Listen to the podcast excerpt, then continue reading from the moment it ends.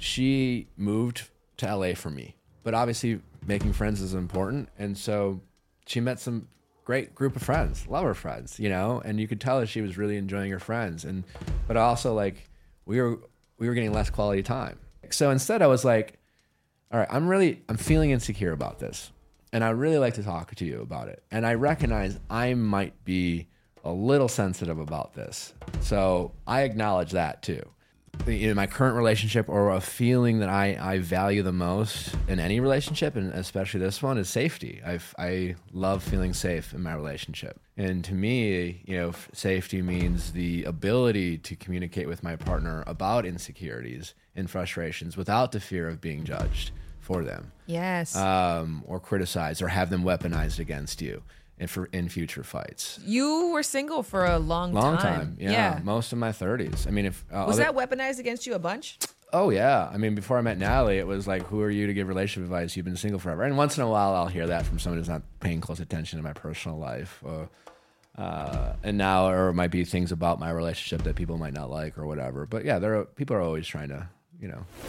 Lovers and friends. Lovers and friends. I'ma take you on a trip, baby. I don't pretend. I said lovers and friends. Uh, I'ma hold you down, down to the end. I said. Welcome to season two of Lovers and Friends, a podcast. Now, what makes this week a new season versus last week? Honestly, not all that much. This is still a podcast about intimacy that is led by personal stories, grounded with research, and designed to inspire discussions in your own intimate lives. Meaning, if you don't hear some things that make you want to share the episode with some people in your in circle, we're not doing our job around these parts. So that hasn't changed. But what has changed is the feeling and the flow that I want to ooze through our time together. And there really is no better way than I can explain this feeling than this excerpt from an episode that I actually shot today, hence the same shirt, with singer JoJo.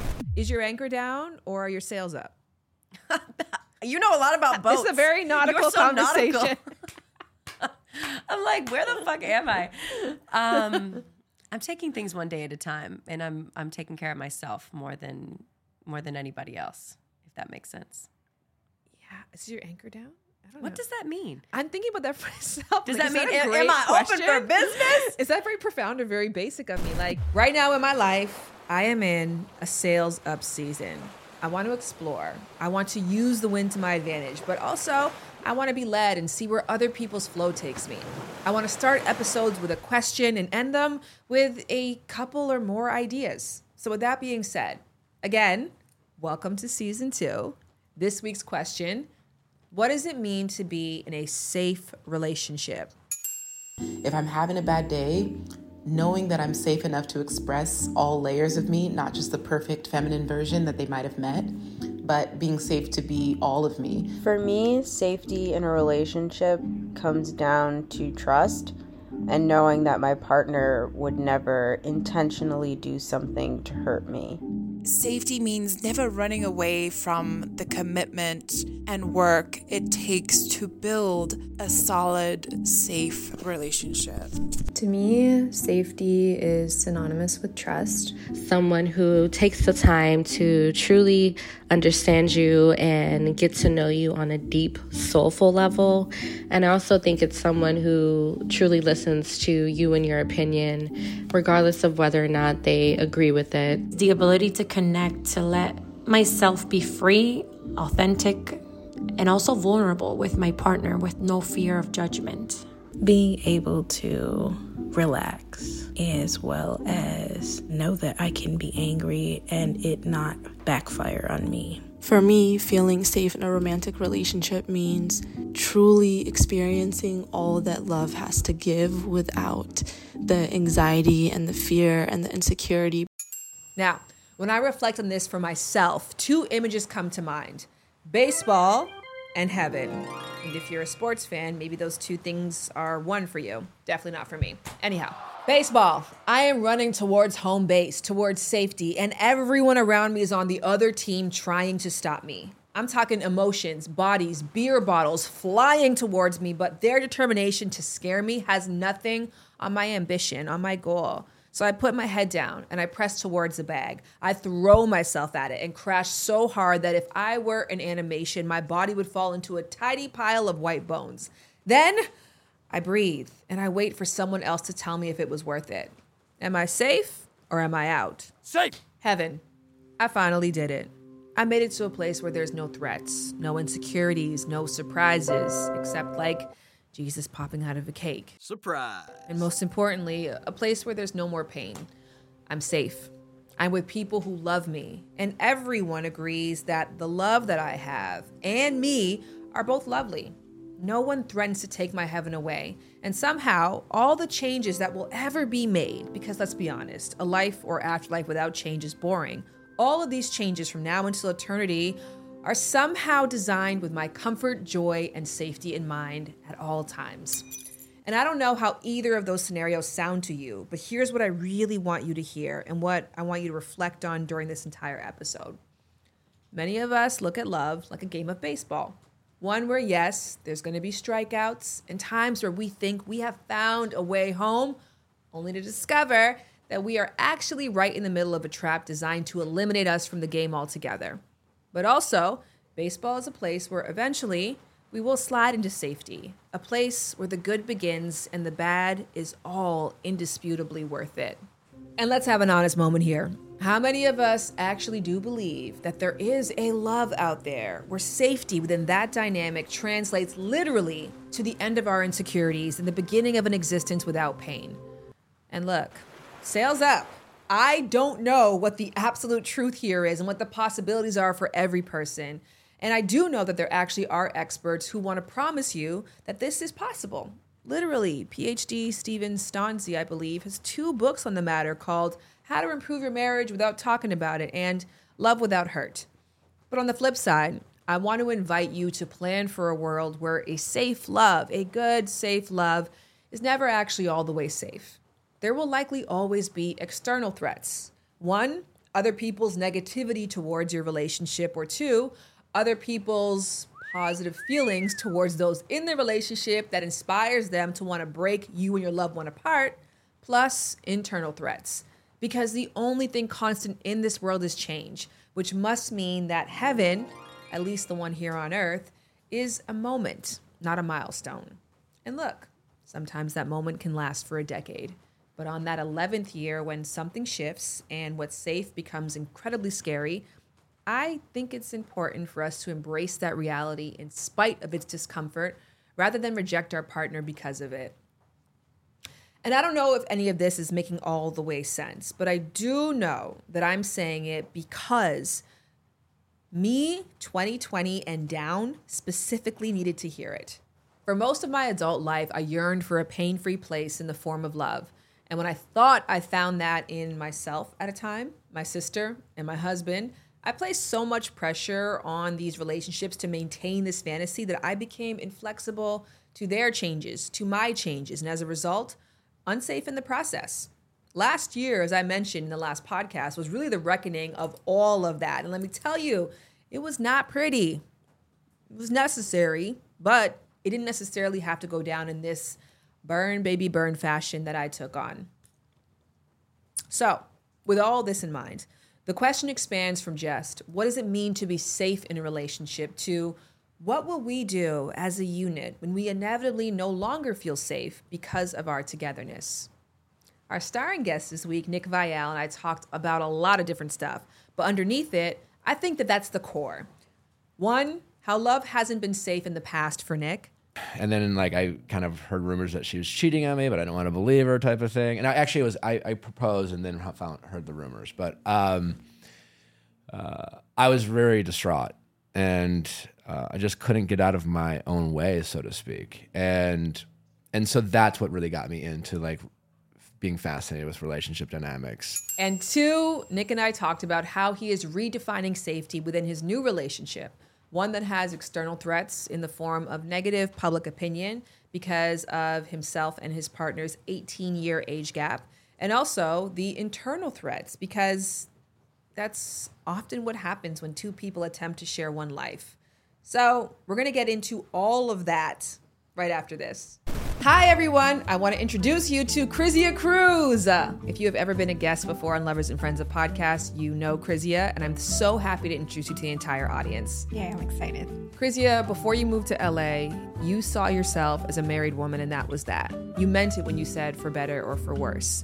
But the worst happened in your relationship, and your husband left you. In light of that, what does a safe romantic love mean to you? Un amor seguro significa para mí que me siento valorada, entendida, escuchada y vista. I have zero idea what you just said. I know. But I want to tell you something.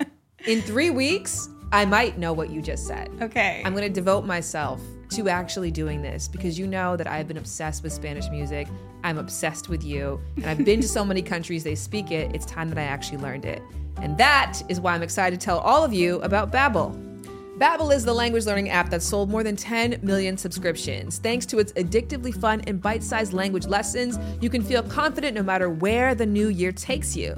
With Babbel, you only need 10 minutes to complete a lesson, so you can start having real-life conversations in a new language in as little as 3 weeks. Right now, get up to 55% off your subscription when you go to babbel.com slash lovers. That is babbel.com slash lovers to get 55 up to 55% off your subscription with Babbel, language for life. Nick Viall is a podcaster, an author, a television personality, an actor, and model who you might know as The Bachelor on the 21st season of ABC's hit show. He was also a runner up on two consecutive seasons of The Bachelorette. He is currently the host of the Viall Files podcast, where he talks about relationships and offers advice to his listeners. As if that was not enough, he recently released a national best selling book, Don't Text Your Ex Happy Birthday, which you will see sitting between us during our conversation.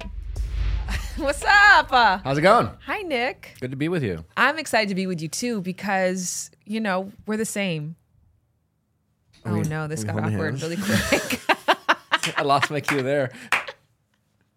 it's rare to talk to somebody who does something very similar than as you for a living. It's nice. How to- did you start? I started just being shitty and wanting to be better and then learning better and then being like, oh, other people should know this. Yes, uh, I guess in a way, maybe the, maybe the same. More, mine was more like just making a lot of fuck ups and mistakes. Yours And- wasn't The Bachelor? No, no. People, I feel like there's a common misconception. I feel like the Bachelor, I I relapsed, you know, because of like a lot of things I talk about. I think were more formative uh, from experiences I had in my 20s. And like I was very much like you know I grew up in a very traditional conservative family, right, and Midwest, and so like I was taught, you know, and I I taught a lot of great things by my parents who are still together, still in love, blah blah blah, all that great stuff. But um, I think I think it's something a lot of people struggle with that I th- I find is that you know like modern dating has changed so much, right, and yet. Um, I think our playbook in our head is still the same, and that playbook is usually just kind of some very simple version of love is special, and you need to fight for it and do whatever it takes, right? And I think that's Which sounds like the log line for The Bachelor. yeah, right. This season on The Bachelor. Everything has led to this moment. So that I could prove to America that if you don't give up on love, that eventually you'll find it. That this could all blow up in my face. Um, and so when I started dating, obviously as a young man and a teenager, and I fell in love, it was just like I got to do whatever it takes to make this work and and fight no matter what, or how bad it was, or how toxic it was, and, and things like that. And I was very bad at accepting reality, you know, in a sense of of really just thinking about is this healthy, is this right for us? You know, it was like love can conquer all, and, and things like that. And I think that got me into some, you know, heartbreaking situations. And, it, you know, I'm, I'm also a competitive, stubborn, you know, determined person. And so that kind of, th- those traits kind of compiled. And so um, I went through some tough breakups in my 20s. And after um, I was, uh, I think I was like 26 ish, I don't know, but I got engaged. And I, you know, ultimately got engaged for all the wrong reasons, which was like, I, like in the, I could feel the relationship slipping away. You know, I could, we didn't, at that point, I don't even think Before the ring or after the ring? before, you know, and then we like moved in you know, hoping that would change things because it was a it was a relationship solely based off of truly like our first two weeks of dating, of of loving the way we looked and, and like oversimplified things of like, you know, my original girlfriend who we dated uh, we dated off and on for seven years and it was kind of like we broke up a bunch of times and and I needed to meet the second one to kind of get over the first one and other than you know I thought she was beautiful and funny and smart and nice and and she So was your fiance was a rebound. yeah, in a way, um, very much so. And uh, and she went to church, and I was going to church every Sunday. Then I was raised Catholic, and and I fought with my other girlfriend about like the fact that she wasn't comfortable going to church, and I thought, you know, well, we're supposed to, you know, kind of thing, and she did, and so it was very much like the idea of what I thought I was looking for. And and then you realize that you're so much of a, of a relationship you're trying to just make sure you're you're protecting that those first two weeks of a relationship, so to speak, in a way, if I'm making any sense. And percent. A lot of times, the sign for me that a relationship is not a healthy one is when I ask somebody, "What was the peak? Like, what was that magical moment that you felt like this makes sense? Like, this is the love story that I want to lean into." If people reference the first two weeks or the first time they met, that's a red flag. Sure, Like, if you didn't progress, you know, as you got, because it's all about gradual, mutual, reciprocal revealing of yourself. So Yeah. midway through should be really like the magical point, or towards the left or yesterday. But if you're like the first time we met, Yeah. that's a, usually a red flag. Yeah, it should hopefully be fairly recent. And even if you don't have like some sort of like, I'd be more even concerned of like, oh, this one moment. You know, I'd love to, if, if you ask that question, I'd love for someone to say, well, there's just a, I don't know if there's this big moment, but there's, I can give you several like these really nice moments or whatever, Yeah. you know, because I really, you know, I talk about this in the book too, where I talk about how you never stop learning. And I was, you know, because like I talk to a lot of people about their relationships as you do, and and there's this thing again. I, I think people literally will stop learning. You know, it's like there's people want to find love so badly. Sometimes you start dating, you have the fun honeymoon phase, you hook up. All of a sudden, someone's like, "I love you." You're like, "I love you too." That's great, and and then from that point forward, I think people are just trying to preserve that feeling rather than like evolve it. Hi, Jared Brady. Hey, Welcome to the ad break. I'm here. In 2021, at the end of the year, we got into arguably one of the biggest fights in our relationship. Do you recall? No, Not what? I don't. I don't know what you're talking about. It was around Adam's wedding. I can't remember. I don't know. Okay, you're ruining everything. and I weaponized things against you by being like, I thought you would never do things to that I didn't know. I thought you Mm. would never hurt me. Do you recall Okay, now? yeah. Okay. And I wanted to apologize because, in retrospect, actually, as I'm putting together this episode, I was angry because you changed in a way that I didn't understand. Mm. And rather than trying to lean into understanding you, I just got mad at you for being different than I expected. Um, and yeah, I would have handled it really differently today. Mm. No, I yeah. I appreciate it. Thank you. The second thing I want to tell you is that we went to the club a month ago, Yeah. a few or three weeks ago, with your friends. Yeah. And one of your friends said, We need to move because it smells like somebody in this area is. It was you. It was me. Yeah. I assumed. I knew. Luckily, there's a solution for the awkward gut stuff. Ritual and Synbiotic Plus created a clinically studied three in one prebiotic, probiotic, and postbiotic to help support a balanced gut microbiome. With two of the world's most clinically studied probiotic strains to support the relief of mild and occasional bloating, gas, and diarrhea. Synbiotic Plus and Ritual are here to celebrate, not hide your insides. There is no more shame in your gut game.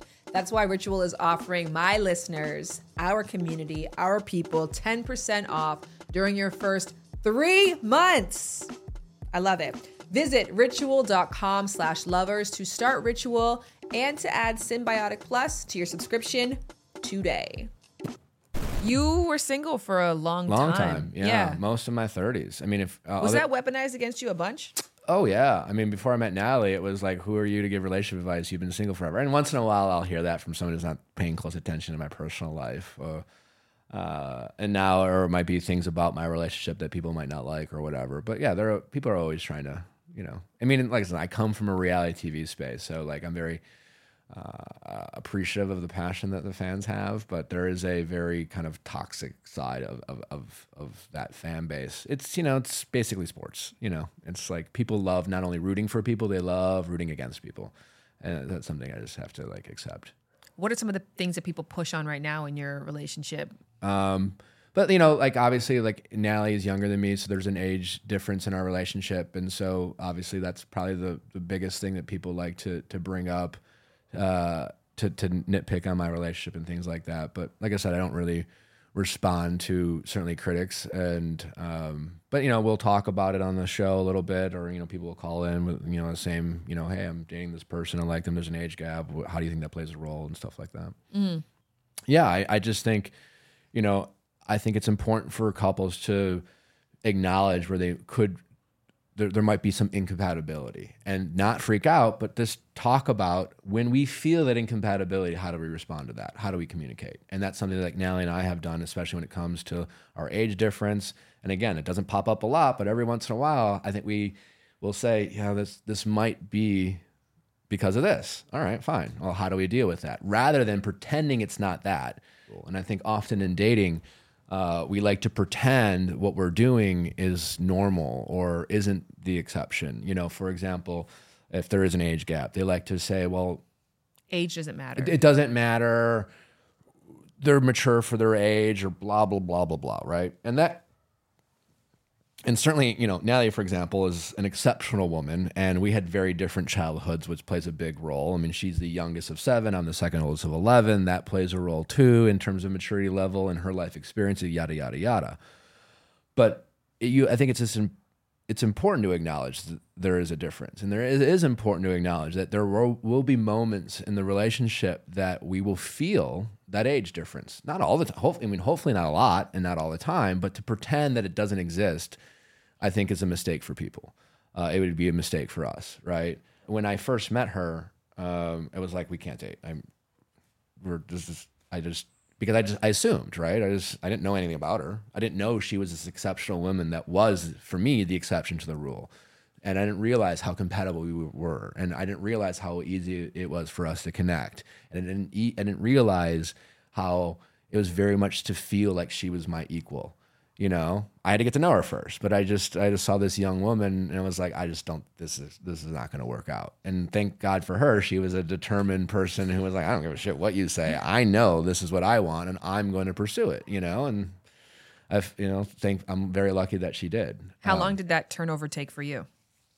well, we we you know we hooked up for about nine nine months. When she lived in a different part of the the country at the time, and so you know that created that really worked. Honestly, worked to our benefit because it allowed us to get to know each other over a longer period of time. That made me feel comfortable and safe to open up to her because I was single for a long time, and when I met her, I was like, "This- this- she can't be my person. Like you know, like this this can't be it, you know. And and I was able to slowly get to know her, and we would hang out every like we would get together every month, give or take, and and I just found myself really connecting with her, and and in about nine months, she she she um, put her foot down and set some hard boundaries, and uh, made me make a choice, and I made it. Yeah What was the choice to make? being in a relationship with her or not, you know? Yes. And um and I talk about defining a relationship a lot and I got to give her credit because she she kind of gave me that kind of well, wow, this is brilliant what she did. And I, I people always ask me all the time like how do I define a relationship? When do I ask what are we? I'm like never, you know. Um because it was, you know, I was so intoxicated by kind of the power that Natalie brought to our relationship when she, I, I, we were at Peter Luger's in Brooklyn and we were meeting up in New York and she just said, listen, I just, I want to tell you why I think we should be together. And she just was very calm about it. She was very articulate and I just listened. And at the time I was like, I still don't think so. But, um, and then she said, okay, you know, I just need to get it out there. And, and then she just started changing her behavior with me and started pulling away. And it wasn't like a threat and it wasn't like a you know, react. It was just like, I'm setting a boundary. I was like, you know, and then I, I had this, you know, talk with some friends and, and like, I think I'm really nervous about, um, of saying yes to this because I'm really scared about these potential challenges our relationships face. And then I thought to myself, well, shit, man, I, I've, I've, I've been single for a long time, and you know, I went from being the helpless romantic guy in my early twenties who was like this. You, I like you, you like me. Fuck it, like let's let's date. Let's just be in love. This is good. And then I went from more of a kind of skeptical, pessimistic, not pessimistic, but just a little bit more pragmatic in my decisions and a little more thoughtful, which you know took a little bit of the romance out of it and things like that. And I kind of realized I'm like I I I need to take a chance. You know, like it was easier when you're you know ignorance is bliss. You know, when you're when you haven't been heartbroken and you haven't had failed relationships, it's easier to say yes to the maybes. And I think once you start experiencing life and you experience a little bit of pain and disappointment, it's harder to say yes to the maybes. You're more like, I don't know, you want more of a sure thing. And so finally I just realized like I I need to say yes to this. It still might not work out, but I, I need to see this through because, you know, I think there's a lot of potential good here and, and thankfully I did.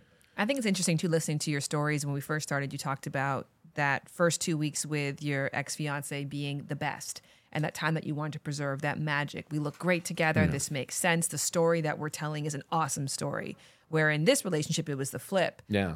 The first bit was probably the most uncomfortable part Oh, of yeah. your relationship together. Yeah, I was. Um, I'm. I'm hard to get to know. I was definitely hard to get to know with Natalie because it was, you know, part of that was you know being in the public eye uh, and things like that. You know, uh, when I met Natalie, you know, she she had no exposure. I mean, certainly she had had friends in in the industry and known people, but I, w- I didn't know much about her. I didn't even know that, so I was very kind of guarded and very careful what I kind of shared with people, and so I and that's something I had to kind of face myself um, and work through those challenges. It was like, well, I- if I want to connect with someone, I have to be willing to give and, and let someone get to know me. But yeah, it was definitely the opposite, yeah, for sure. And it's also interesting too. We talked about with her with boundaries because I always think about boundaries in that way that people use them a lot now, like guard dogs, Sure. and instead they're actually like gates to keep you in. So it's not a way to push you out. It's like let me define because I don't put boundaries that people I don't care about. I put a boundary to say like I want us to keep enjoying each other and I want to enjoy being with you. So these are boundaries that are in place so that we can stay together.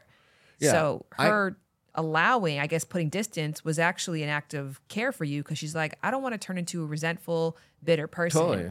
So I know if I divest in these ways in our connection, I'll still be able to at least fuck with you. Totally. And I always say like boundaries aren't for other people, they're for yourself. You know, expectations are what you communicate to other people so that you can like enforce the boundaries you have for yourself. Because yeah, it's like what do I want? Am I going to hang out with someone that I'm growing feelings for that isn't giving me things in return? Yes or no? Am I going to do that? No. You know. And and I think it's really important to realize that your boundaries are for yourself. They're not they're not for other people. They're not for weaponized. What are you going to do with the information that you have? And then how are you going to communicate that through expectations? So you told me a really great story. I asked you for a story about coming to your partner with the wonderful hack of a sentence, which I will utilize. Okay. Starting it off with "I am insecure about." Yeah, I was. Uh, Nellie and I were. Uh, I was. I was. I was. I was feeling insecure about. You know, um, she moved to LA for me, but obviously making friends is important, and so she met some great group of friends, love her friends. You know, and you could tell that she was really enjoying her friends, and but also like we were we were getting less quality time. So instead, I was like, all right, I'm really I'm feeling insecure about this. And I really like to talk to you about it. And I recognize I might be a little sensitive about this. And I just wanted to talk with you. But me centering my insecurity and leading with that, I think was a very kind of way to diffuse potential conflict because then it became about us talking to help me feel less insecure insecure. And as long as I was willing to acknowledge that and not get defensive, because like oftentimes that's what will happen. You know, like, well, hey, babe, like I don't feel like we're spending enough time together. You know, fight, fight, fight. Ten minutes later, well, you're just insecure. You know, and I just took that out of the equation. I am feeling a little insecure about this. And I would like for us to figure out a way for me not to feel that way because I don't want her, you know, if, if I think to myself, if my girlfriend said, well, I'm feeling insecure, I, I don't want her to feel that way. And I certainly don't want to weaponize that, you know. Ultimately, we have to deal with our insecurities on our own to a certain degree, and our partners are there to help help with that. And so I was just kind of asking for her help. And everyone wants to, to help people. So instead of making it about a, a problem that I needed her to fix by changing something, we talked and we didn't fight. And it really was great. And we, we made some very simple adjustments. And I recognized some insecurities, and she recognized some, like, you know, I, I could have, you know what, I, I should be a little bit more considerate here. I was a little inconsiderate there, et cetera, et cetera, et cetera. I think that's such an important differentiation too between a safe relationship doesn't mean that I no longer feel insecure. Like, Mhm. oh, finally, I'm with somebody that everything is perfect and they never evoke uncomfortable feelings out of me. But Yeah. instead, it's that I can have those feelings and bring them to you in a way that can be workshopped. Totally. And I think for a lot of people, they interpret safety as like, you'll never make me feel bad. You'll never make me feel Yeah, insecure. yeah. I'll never be hurt by you. I'll never be surprised or blindsided by you. And I actually had a really awesome experience uh, after our first baby. About six or seven months later, I was really blindsided by something that Jared did or was experiencing. And afterwards, it was such a great moment for me because it broke apart this idea that I knew everything or that there was nothing left to uncover.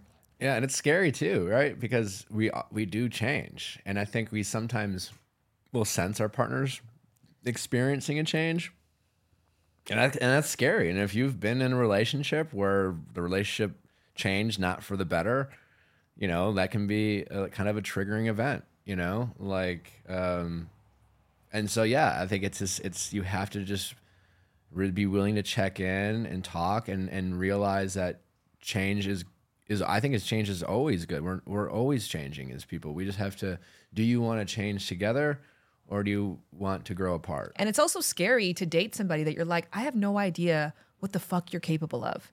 That's It frightening. so if I can assume that I can answer all the questions for you or assume your next move, that's comforting. It is. Yeah. And it is a balance, right? Because uh, we love to say things like I feel like I've known you forever, you know? Yes. Stuff like that. or I know you better than you know yourself. Yeah, and and yeah, it, it is. I think it is a balance because you, want to have security in in in. I mean, people ask me like, what's like what's the in my current relationship or a feeling that I, I value the most in any relationship and especially this one is safety. I I love feeling safe in my relationship, you know. So I understand that, but I, I guess it just depends what you mean by safety.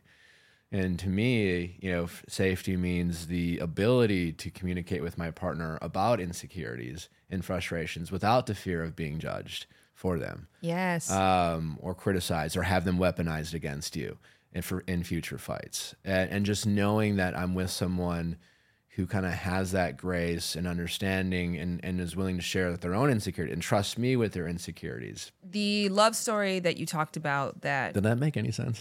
Yes, it Okay, made great. perfect sense. I actually think that the idea of insecurities overall is just a really beautiful topic. Um, when you started loving or trying to love, the story that you were championing was the one that we're all told that you got to fight, fight, fight for Yeah. love. What's your edit on that today, based on what you know now? Um, that's a great question. Um, because I do think you have to fight for love. I think you just have to.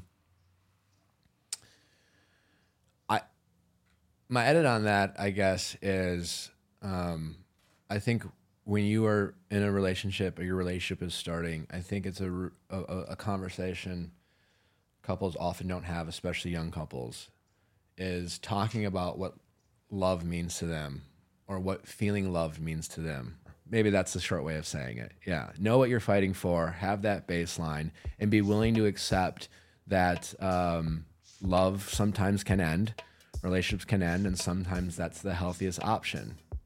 What are you fighting for? In my relationship? Um, Could be overall in terms of your quest for love. I don't know if you have the answer. If this is your a love story or your life love story yet? Yeah. Uh, what am I fighting for? Um, contentment. Yeah. I have. It's it's just something I constantly work on. I have a hard time feeling content, and um, and, and and and and appreciating what I have. Um, and uh, Natalie really helps me out with that. Shout out to Nick Viall. Such a joy to talk to somebody who shares a passion with you and shares that passion with the world in the same way that you do. And if you want to share in what Nick is putting down, sorry guys, this was awkward, but here we are. Go and get his book. It is really, really great. I'm very happy to have it. Go listen to his podcast. I believe he said he podcasts four times a week. He's hashtag goals for me to get to that space. Um, and just follow him on Instagram, which is always a safe space to get all of the above and information and notifications on when new things are happening with that person. And all of that will be in the show notes. All right, speaking of show, it must go on. And ooh, does it go. Up next, we have my favorite person. You know, that's a collection. My favorite, one of my favorite people to round things out with. Hi, I'm Lauren Morrison. I'm a certified personal and business coach, and you can find me at www.maketheshiftcoach.com, or you can find me on all platforms like Instagram and TikTok and YouTube at Make the Shift with Lauren. Lauren is here to give us two genius and doable solutions to manage the bottomless fear of being hurt by or because of our romantic partnerships. And we get to those, you guessed it, right after this. Picture this you're not feeling well. So you go to the internet. You're trying to find a cause for your symptoms, and all of a sudden, you stumble down a rabbit hole full of questionable advice from so called internet experts. Now, Ryu is home from daycare today because on Thursday, she was sent home early for being lethargic. No fever, no cough, just an inexplicable somberness and lack of energy that left everyone, of course, especially her parents, feeling really concerned. So I was tempted to try and Google our way out of it, but then I remember that there are better and smarter ways to get answers that we need and to find an expert that we can trust, not just a random stranger on the internet. With ZocDoc, you are in good hands. ZocDoc helps you find quality doctors who focus on you, listen, and prioritize your care. ZocDoc is the only free app that lets you find and book doctors who are patient reviewed, take your insurance, are available when you need them, and treat almost every condition under the sun. When you're not feeling your best and just trying to hold it together, finding great care should not take up the last bit of energy that you have. And that's where ZocDoc comes in. Using their free app that millions of users rely on, you can find the right doctor that meets your needs and fits your schedule. Book an appointment with a few taps in their app and start feeling better faster with ZocDoc. Go to ZocDoc.com slash lovers and download the ZocDoc app for free and then find a top rated doctor today. Many are available within 24 hours. I'm going to spell it out because saying it is harder than it should be. That is Z or Z, depending on what country you're in, zocdoc.com slash lovers. In case of an emergency, please break what is behind the glass. What are we talking about? Oh my gosh. this would have been so good if you just picked up what I was putting down. I'm in a loving union. We're both committed to it. Unfortunately, not everybody will be supportive. Unfortunately, my partner may do things that are harmful to me. And when I keep that reality in mind, I want to prepare for those moments. So here are some tools that can help me when I find that I've been betrayed or harmed by the person that I care about. And I think uh, you just even going back to your word safe, because, and you used to do this exercise too, where it's like, when I'm in a relationship, what are the things that I want to feel? And when we say things like safe, it's like safe for what?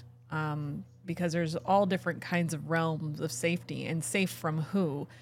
So I think like when we talk about in a relationship and I think about safety, there's a safety in terms of, you know, us against the world. In other words, others may not approve of us, but we're strong together. And safety in a sense of that we value each, we we have the psychological safety within our relationship to be able to have healthy conflict with one another so that we can weather the storms. So when people are feeling an attack on their love, from external forces, what are some strategies that they can employ to fight back together, or if they're the only person there, alone on behalf of the partnership? I guess when it comes to doing anything you care about, it's being connected to to to the why of it, to being connected to the so what of it. It's like if you're a tree and your roots are deep, then you can withstand the wind, right? Um, so, like, first answering the questions like, why am I in this relationship? Because if I need to answer that question for other people, can I answer that for myself? Popping in because I really want you to do this activity. So, here's a template to help you get started. I also want to note that knowing the answer to why someone else not only helps you defend against other people's objections, but also other people's interjections. So, in thinking of a relationship triangularly, you, your romantic mate, and the relationship you share, fill in these blanks. I choose this person because they are, insert a couple of things about them that make them special to you. I am with this person because through them I become. And lastly, together, only we can. If you are down, share your answers with me via IG stories or Twitter, and I'll share mine there too. Okay, back to Lauren. Because your relationship that you're protecting has to have purpose. It has to have a so what. The more I, I, I think that the more purpose your relationship has, the deeper those roots go. And then you can stand a bit more comfortable in the it's not comfortable by any means, but you can stand with a bit more strength for the inevitable win that's going to come. Internally, what strategies can you employ in order to weather the storm that you create together as a unit? When navigating difficult conversations, there's a tool called the Experience Cube. And kind of the easy way to remember the cube is, oh, what the fuck, right? So, O for observation. Observation is about what are the facts. In other words, this is something that can be picked up on camera, it can be recorded. If I look at you, I'm like, your lips are pursed. That's an observation. The thought is the judgment or assumption that I attribute to that observation. You, your lips are pursed. I take that to mean that you're pissed off. And acknowledging that those two things are separate means that you acknowledge that your version of your interpretation of that observation is just that it's your interpretation, it's your experience. The judgment and assumption that you're applying to that observation is based on years and years of experiences that you have. You didn't answer the phone. Observation. What is my judgment or assumption about that? You don't care about me. And then the F is the feeling word. And a lot of people skip this because, again, it's like, I feel like I feel that. And those are thoughts and assumptions again. But the feeling word is so important and it's an emotion word because it connects the person to the so what of your, of why you're even bringing this up. And I even use this with like Cairo and Zara. And it's like when because they can't they're they're bickering with one another. And it's like what is the feeling word? What is what does zara make you feel? And when he points out the word like ashamed or insecure that hits her different. She's like i don't want that. It's not what i want. That's not what i was going for. So you you you connect to the person a little bit more and you can understand them a little bit more. And then the w is for the want. What do you want what is the request? What is the desire that you have? And when you think about like something like relationships, like, you know what I mean? Like, because we immediately go from observation to thought. And that's it. Yeah. We leave everything out of the, rest of the conversation. And sometimes we skip observation, we just do thought. We just do thought. We just mix the two. You don't love me. You don't love me.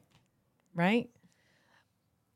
But if you slow your brain down enough to move through those stages, then you can objectively look at what did he do specifically that we can both agree happened that made me feel unloved. It's almost like therapy in a cube. Mm, I love that. I wonder if, in presenting this to somebody, if it should be, oh, fuck, the what? Yes, absolutely. It's not that you have to follow the letters in order, it's about are you incorporating all the letters? Because in Nick's case, it would have been feeling first. I'm feeling insecure. Yes. Observation, you're hanging out with your friends all the time. Thought, You're not that interested in spending time with me anymore. Even all the time is a is a is a judgment. That's true. So here, let's let's try it again. Feeling, I'm feeling insecure about our quality time. Observation, you spend a lot of time with your friends. It's tricky because even in that in that observation, even though you edited it, there were still judgments, and that's hard because the judgment comes so easy to us. Well, how how could you observe that differently? what is my definition of a lot versus your definition of a lot?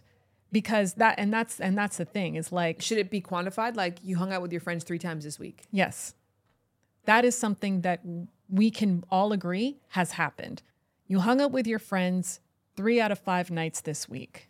I feel insecure about that because I think that you would rather spend time with your friends than you will with me. And I want us to find a way to spend more time together. It's interesting because I love the cube because I think you rearrange the letters based on who you're talking to.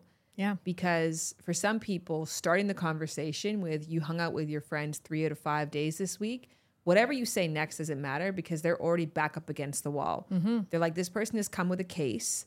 I know, I think the mistake I've made in my relationship in particular is I start with the thought. Yeah. And then I have to come up with 50,000 observations to back it up Mhm. because they're like, like when? Yeah. And now I have to start pulling on stuff from 1905 because I'm trying to build a case to get this person to understand. And then their interpretation is, oh, you've been harboring this for a long time. Right. I think best for Jared would be feeling first, want 2nd Mm-hmm. then observation, and finally thought. But even the acknowledgement, and sometimes I, I look at the cube as like a way to prepare for a conversation, right? So even in preparing for it, and you walk it yourself, before you walk it with Jared, you walk it yourself. And even it, it's like, what I, you know, what I liked about what Nick was saying, it's like acknowledging what is the thing they're going to call me out for? And how can I acknowledge that in the conversation? So even if you led with an observation, I've seen I you know you spent 3 out of 5 days nights this week with your friends. Now this is just my thought, but it makes me think that you don't want to spend time with me. And that makes me feel insecure. But acknowledge that there's something I know that something else could be true about this. So really I just want to understand. Want to hear the other perspective.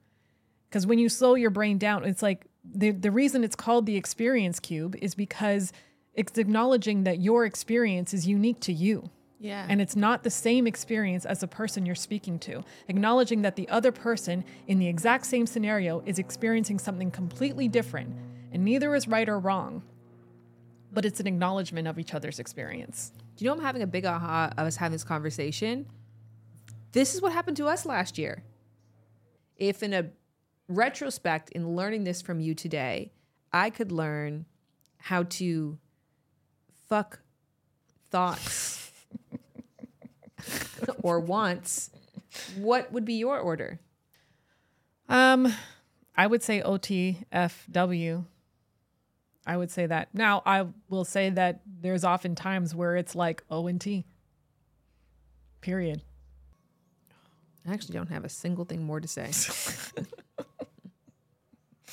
Your carpet's very clean.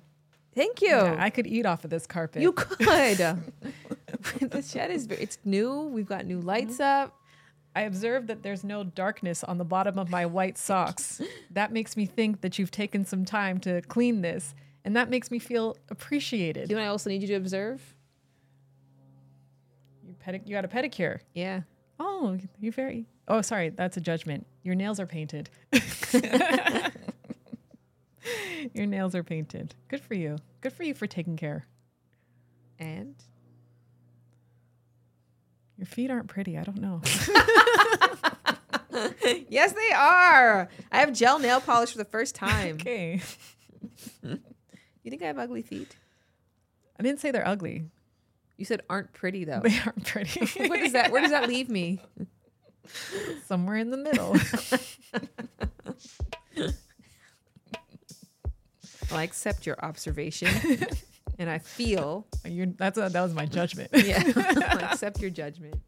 This was great. I really thought this was great. I thought we nailed it. Yeah, I think so too. Do you feel that? I feel that. Lauren recently put up on Instagram that she grew her business by over a thousand percent last year. I Just want to say I'm so incredibly in awe of you. I am happy for you. I am proud of you. And I am very proud to continue to encourage people to interact with Lauren and engage with the incredible services that she offers, both for free or paid if you're looking for a heavier investment from her. In either case, I genuinely do believe that she makes people's lives better. And if you want a better life, it's a pretty good advertisement. Make sure you go to maketheshiftcoach.com. Also, while I have my phone out right now, it's a great time to put the pressure on you to rate and review the podcast. And what better way to pressure you than to praise those who have already done it? Because that's what you do in parenting. You uplift the good children, so you guilt the other ones.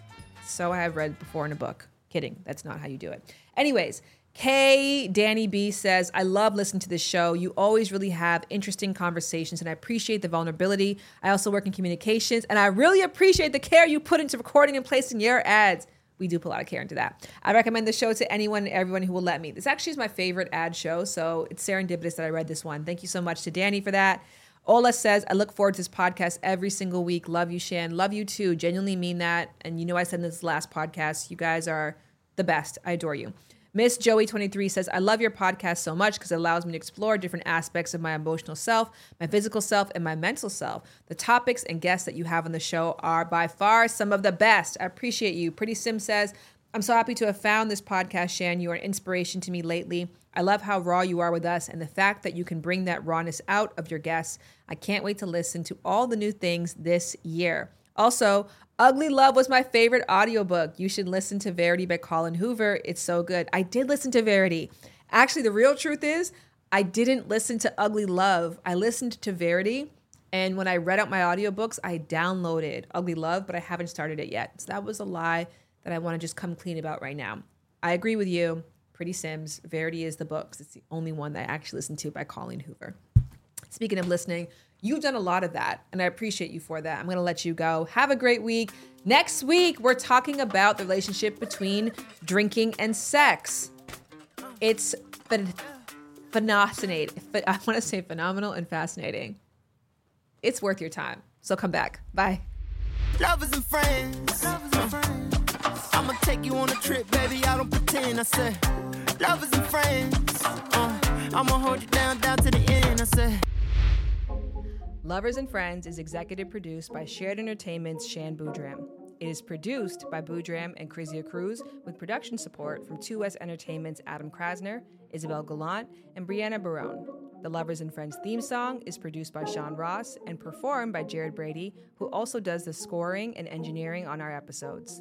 Lovers and Friends is powered by Audioboom and made possible by our incredible sponsors who you can show love to by reading our show notes.